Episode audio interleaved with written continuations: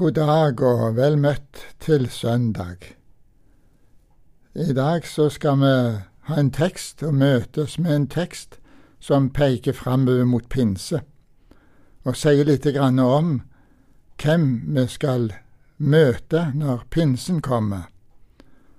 Og eh, Det er veldig interessant, og det er lærerikt, og det, er, det betyr mye for det hele kristenlivet vårt og det er Den hellige ånd.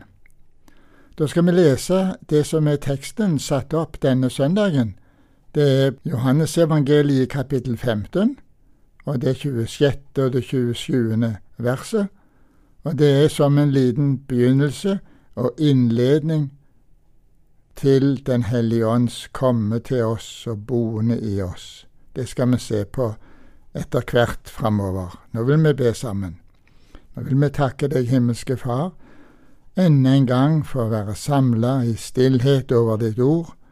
Herre, la det skje at du får tale til oss og lukke opp våre hjerter og våre øyne, så vi kan se det du vil vise oss, du vil forkynne oss. Ja, takk, Herre Hellige Ånd.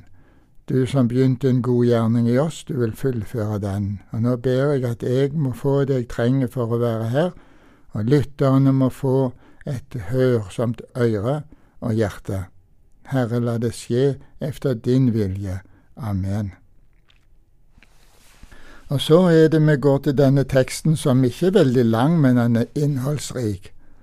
Og da er det godt kanskje for deg sjøl òg i etterkant av møtet å um, sette deg til å lese sakte igjennom, sånn at du får med alle de ting. Men nå skal vi lese felles disse to vers 26 og 27 i kapittel 16, navnforlatelse kapittel 15 i Johannes evangeliet. Når talsmannen kommer, han som jeg skal sende dere fra Faderen, sannhetens ånd som utgår fra Faderen, da skal han vitne om meg. Men også dere skal vitne, for dere har vært med meg fra begynnelsen. Amen. Ja, vi får noen grenser satt her. Disiplene skulle òg være vitner. De hadde vært med fra begynnelsen. Viktig, viktig. For det er det som er det vitnesbyrdet som har kraft i seg. Det er Guds ånd som han vitner om, og ånden vitner om Jesus. Det skal vi se på. Vi kan si det sånn at det er avskjed. Jesus forberedte sine venner på det som skulle skje. Vi har ikke en lunefull Gud som plutselig gjør det ene og det annet, men en som kommer i stillhet med myndighet. Det ble sagt av en i en eh, radiomøtestund, diskusjon hva det var, så ble det sagt det finnes ingen Gud. Det var dette humanetiske forbund som holdt fram dette. Det finnes ingen Gud. Alt er på en måte overgitt til det som skjer, så lev godt, vær human, gi deg selv best mulig, grei deg sjøl, det er også en livsfilosofi. Og så var det en annen, Dalai Lama, han har vært i Norge. Han skulle presentere visjoner for et nytt årtusen. Det skulle han gjøre til oss i kristenkulturlandet Norge. Og så et lite vitnesbyrd til ifra disse engene. I et av ukebladene kommer det fram en, et avsnitt om stjernene, hvem stjerne den enkelte tilhører. Så skjedde det at stjernene falt ut av spaltene i ukebladet. Det førte til telefonstorm. Mange var i villrede, de var uten budskap om hva som var bestemt for dem. Ja, vi kan jo virkelig samstemme med det der er mange krefter omkring oss. Og det er krefter som er sterkere enn oss. Bibelen kaller dem maktene, kaller dem for myndighetene, verdens herskere i dette mørket, ondskapens ånde her i himmelrommet, ja, endog høvdingen over luftens makter.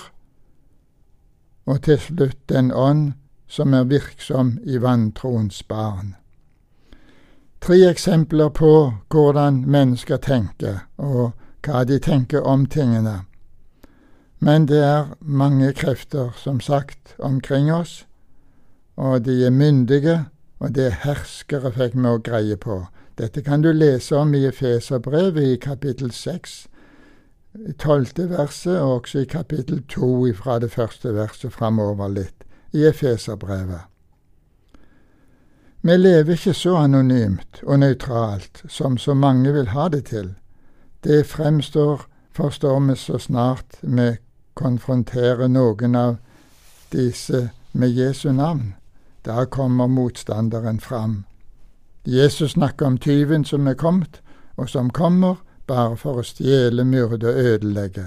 Andre religioner som presser seg på og vil overta, det skal vi lytte til og vokte oss for.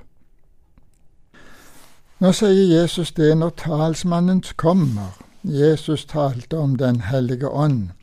Den hellige ånd er en person. Det er den annen talsmann.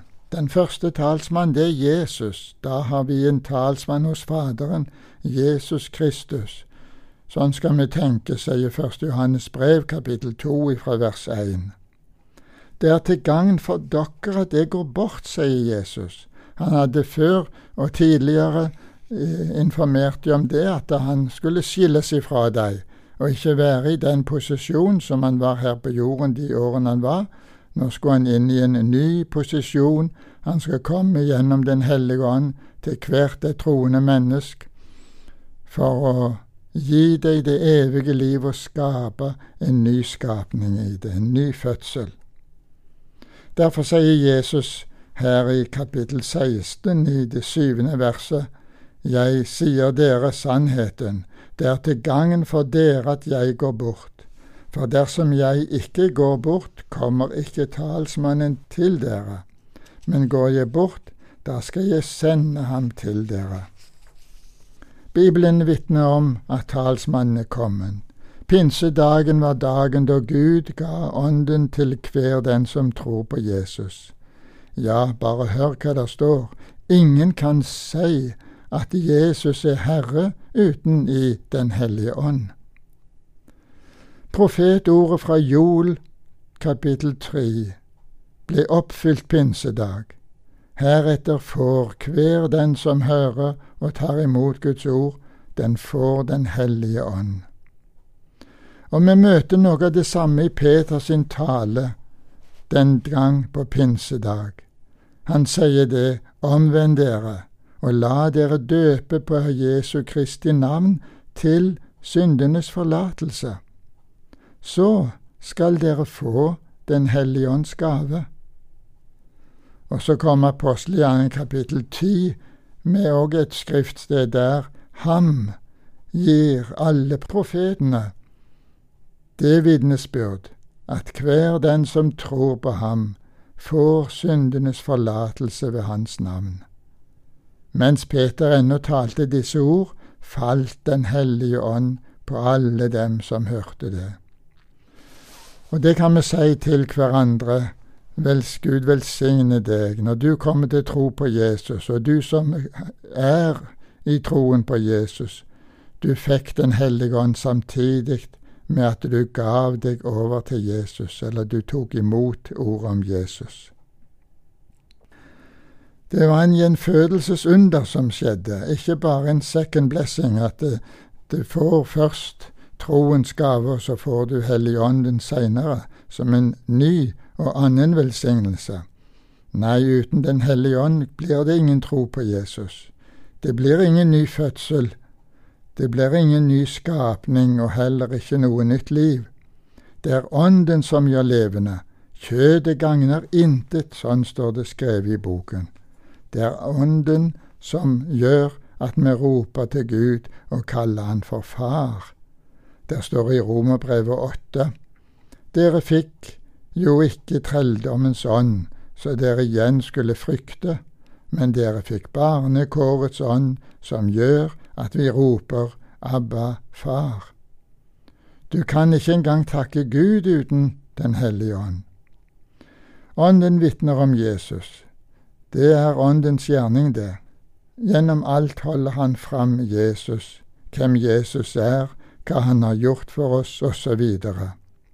Han fremhever ikke seg sjøl, legg merke til det. Åndens pleier ikke og kommer ikke med noen store vitnesbyrd om seg sjøl. Det skal vi huske. Ånden peker på Jesus. Overfor Gud er Ånden vår advokat. Han taler vår sak innenfor Guds ansikt. Han snakker for meg og for deg overfor Faderen, og han taler Faderens sak overfor deg og meg. Advokaten fører saken. Han samtaler med den han fører saken for og med, sånn som Faderen. Hans mål er å føre min sak for Gud til min fordel i samsvar med hva Jesu liv og død betyr for meg. Jeg er ikke overlatt til en tilfeldig skjebne. I 1. Johannes 2, 1-2, sier Jesus, som er talsmannen hos Faderen. Kristi himmelfartsdag sier at Jesus tok plass ved Faderens høyre hånd for der å være i forbønn for oss. Den hellige ånd taler min sak for Faderen i Jesu navn og peker på at jeg som tok imot Jesus, er renset i Jesu blod. På den måten fører han saken til det barnekår og de rettigheter som Jesus vant for meg gjennom lidelse og stedfortredende død på korset. Bibelen sier òg at han går i forbønn for oss med usigelige sukk. Og her kommer også Ånden oss til hjelp, står der. I vår skrøpelighet hjelper han oss. For vi vet ikke hva vi skal be om, slik vi burde, men Ånden selv går i forbønn for oss med sukk som ikke rommes i ord. Det er godt å høre når vi kommer til kort også, i å vite hva vi skal be om, og hvordan vi skal be. Så kan vi se litt på Den hellige ånd som hjelperen. Det ligger i ordet at han hjelper. Han er ikke tilskuer. Ånden kommer ikke for å se på om du kan klare brasene sjøl. Han er kommet for å hjelpe. Det står i Johannes 6, 44 at ingen kan komme til meg uten at Faderen drar ham. Det er en forunderlig sannhet. Du kan ikke av deg sjøl komme til Jesus. Vår natur er slik at vi ikke vil til Jesus. Vi er av naturen vredens barn, står det i Efeserbrevet 2. Så vi, da søker vi ikke Gud av oss sjøl engang. Nei, det står om deg og meg. Vi for alle vill som sauer. Vi vendte oss hver til sin vei. Vi har altså ikke evnen til å søke Guds vei. Så skjedde det underet at du begynte å søke Jesus. Kanskje summen av livssituasjonen din og kunnskap om Gud fra yngre år begynte å føre dine tanker til Gud. Så kommer Den hellige ånd og skaper en lengsel og en søken i deg etter Gud. Faderen drar, sto der i verset vårt. Faderen drar oss. Vi skal ikke spekulere så mye på hva som virker alt dette, men glede oss over å kunne komme til Faderen. Romerbrevet 8,26 sier det også sånn at Ånden kommer oss til hjelp. Og Salme 10 vers 14 sier det Han er farløses hjelper. Hjelpen er ikke slik at du skal kunne overta kristenlivet sjøl etter hvert, men i alle situasjoner peker hun på hva Jesus er og betyr for deg. Du får se at kristen frihet er å eie det Jesus er. Han arbeider uten vår innblanding. Du har erfart dette. Noen vitner om at et bibelord ble til hjelp. Andre de fikk en telefon som ble til hjelp. En ble oppmuntret og styrka gjennom et vitnesbyrd. En annen fikk besøk en dag, og den samtalen kom til å bety så mye. På denne måten er det at Ånden kommer oss til hjelp, også gjennom andre mennesker. Mitt kristenliv er ikke jeg og Jesus på den måten at til det jeg gjør, så føyer Han til det som er nødvendig. Han er alt for meg. Gud er den som virker i oss, både ville og gjøre efter sin vilje. Den hellige ånd er trøsteren all trøst og all trøsts Gud, han trøster oss i all vår trengsel, for at vi skal kunne trøste. Det går mange her i verden som egentlig opplever at de er fremmede. I verden er en kristen utlending. Det er farlig å være utlending overfor Guds rike. Jesus gjorde deg til borger av Guds rike. De er i verden, men ikke av verden, sier Jesus i sin bønn til Faderen. Derfor merker du også åndskampen, og så sukker de sammen med skaperverket og lengter til forløsning, til å bli fridd ut gjennom forvandling og oppstandelse. For skapningen står det om i Romerbrevet 8 vers 19. Skapningen venter og lengter etter Guds barn skal åpenbares. Og da møter Kolosserbrevet oss med et vitnesbyrd om Jesus. Han er den som fridde oss ut av mørkets makt og satte oss over i sin elskede Sønns rike. Derfor lengter Guds barnet dit. Så blir han også trøstet over å høre fars stemme her i verden møter barnet verden, maktene. Ja, du møter din gamle natur. Du møter det at synden bor i deg med alle slags fristelser og fall.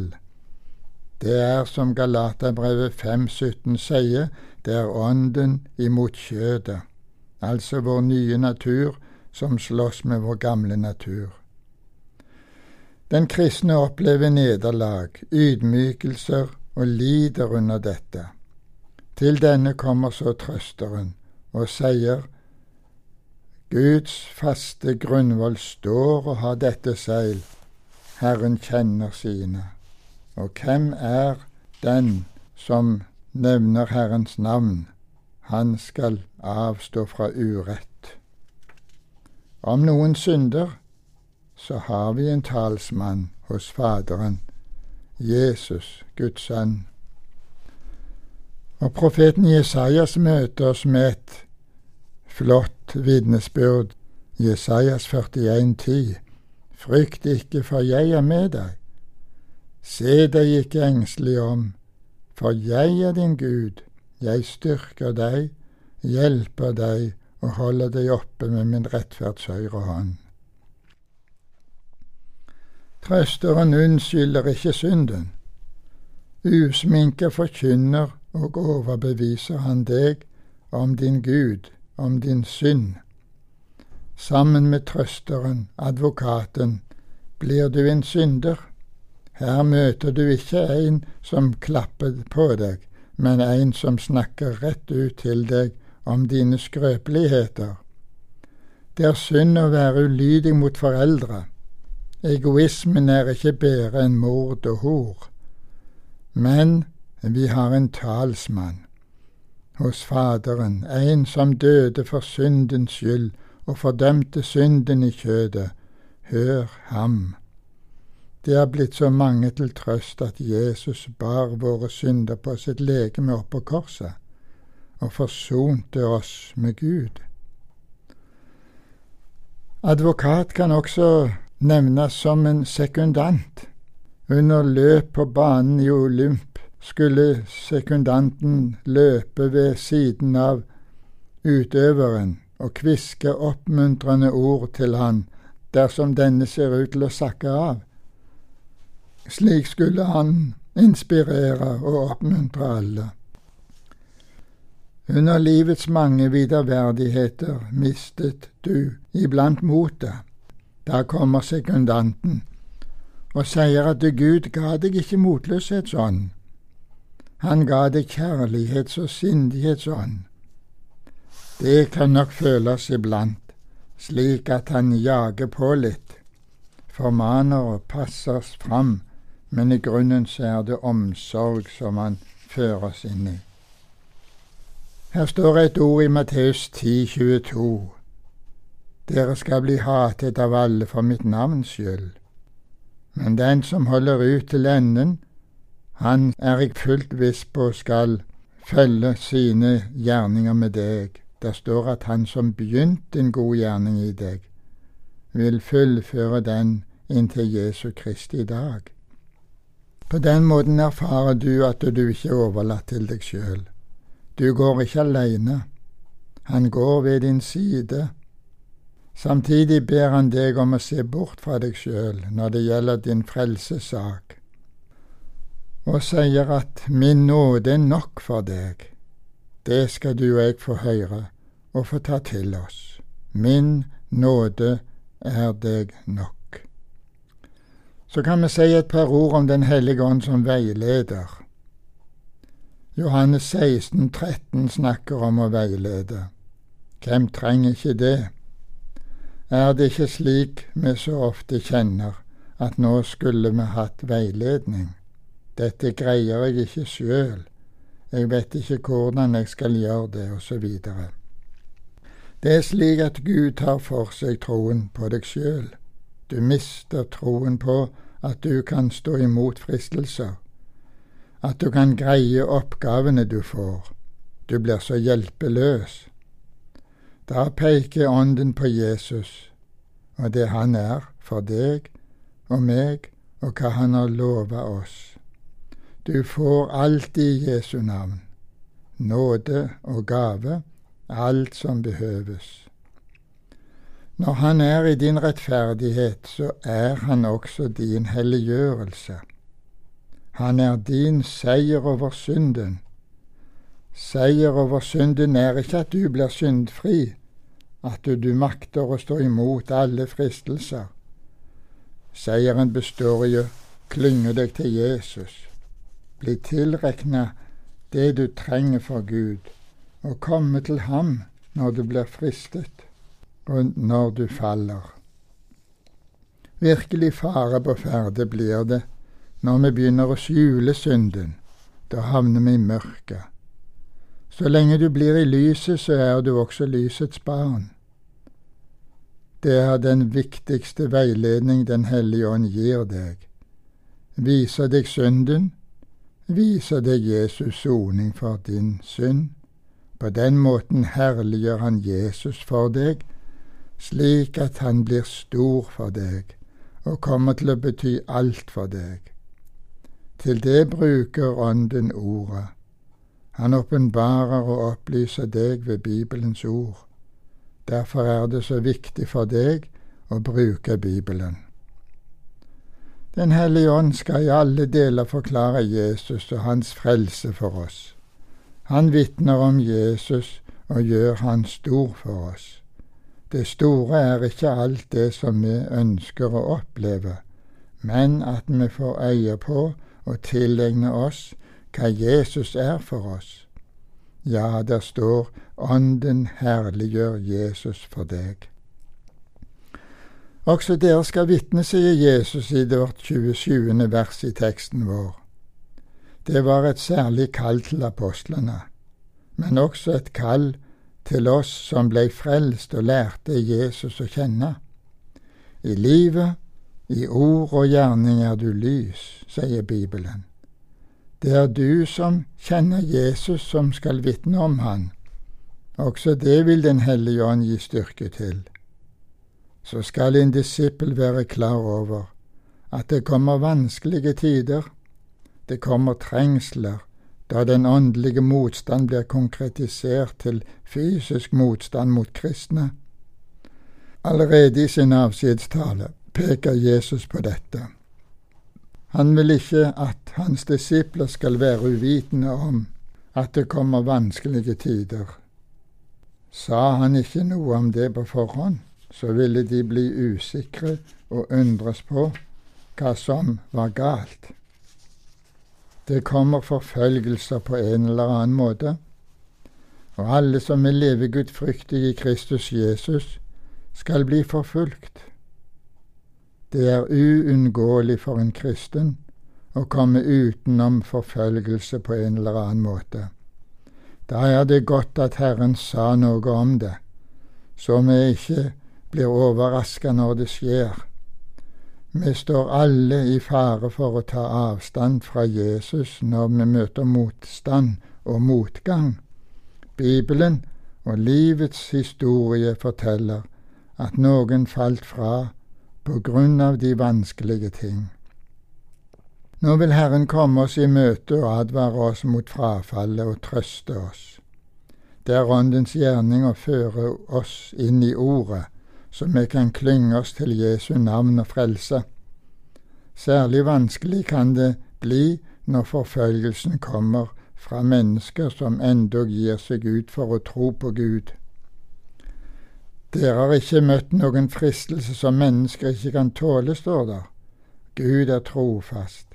Han skal ikke la dere bli frista over evne, men at dere gjør og gjennomlever både fristelsen og utgangen på den, slik at dere kan tåle det. Ja, han er såret for våre overtredelser. Nå skal vi høre imot slutten her. Jesus sier det i kapittel 15, dette kapittelet tidligere i begynnelsen. Bli i meg. Så kommer et løfte, så blir jeg i dere. Liksom greinen ikke kan bære frukt av seg sjøl, men bare når den blir i vintreet, slik kan heller ikke dere bære frukt uten at dere blir i meg. Jeg er vintreet, dere er greinene. Den som blir i meg, og jeg i han, han bærer mye frukt, for uten meg kan dere intet gjøre. Ja, det står i Filippe-brevet i kapittel 2 vers 15, så dere kan være uklanderlige og reine Guds ulastelige barn midt i en vrang og forvent slekt. Dere skinner blant dem som lys i verden. Vi kan si det sånn, kanskje veilederen er som en guide. Han leder oss på trygge steder. Ja, der står i Salme 40, det tredje vers, han dro meg opp av fordervelsens grav, av det dype gjørmen. Han satte mine føtter på en klippe, han gjorde mine trinn faste. Han styrker min sjel, står der. Han fører meg på rettferdighetsstier for sitt navns skyld. Om jeg igjen skulle vandre i dødsskyggens dal, frykter jeg ikke for vondt, for du er med meg. Din kjepp og din stav, de trøster meg. Når han leder, så bruker han ordet og samvittigheten. Skulle det gå galt, så er deltakeren bundet i ånden, og de andre deltakerne, eller vandrerne, andre kristne som brevandrere. Guiden viser også inn i det som er mest verd og viktig å se. Der står i vårt kapittel 16, 13 her, men når Han kommer, sannhetens ånd, da skal Han veilede dere til hele sannheten, for Han skal ikke tale av seg sjøl, men det som han hører, det skal han tale, og de kommende ting skal han forkynne dere. Han skal herliggjøre meg, sier Jesus, for han skal ta av mitt og forkynne det for dere. Merk deg det, han skal ta av mitt. Så du og jeg forholdes til Bibelens bok og Bibelens ord, så kommer Herren til å herliggjøre seg for oss. Det er på den måten jeg lærer å kjenne Jesus. I alle livets tilskikkelser gir ordet meg erfaring om Jesus. Det er også et kjennetegn på Den hellige ånd. Om det er Den hellige ånd eller en annen ånd som jeg har å gjøre med, Den hellige ånd viser meg Sønnen, Jesus Kristus, Guds lam. Han viser meg meg sjøl som synder, som fortapt, som hjelpeløs. Og så leder han meg til Han som har all makt i himmel og på jord. Ånden blir aldri opptatt med seg sjøl. Du blir ikke opptatt med Ånden, de åndelige gaver osv. ved å følge Åndens ledelse. Da blir du opptatt med Jesus. Det skal vi holde fast på. Det ble sagt av en viss person, den som preker mye om Den hellige ånd, blir snart uten ånd. Den som preker mye om Jesus, blir fylt av Ånden. Det ville vi peke på på denne søndagen. Ønsker deg Guds velsignelse. Ta imot Den hellige ånd, for det står bli fylt av Ånden. Så tar vi imot i Jesu navn. Amen.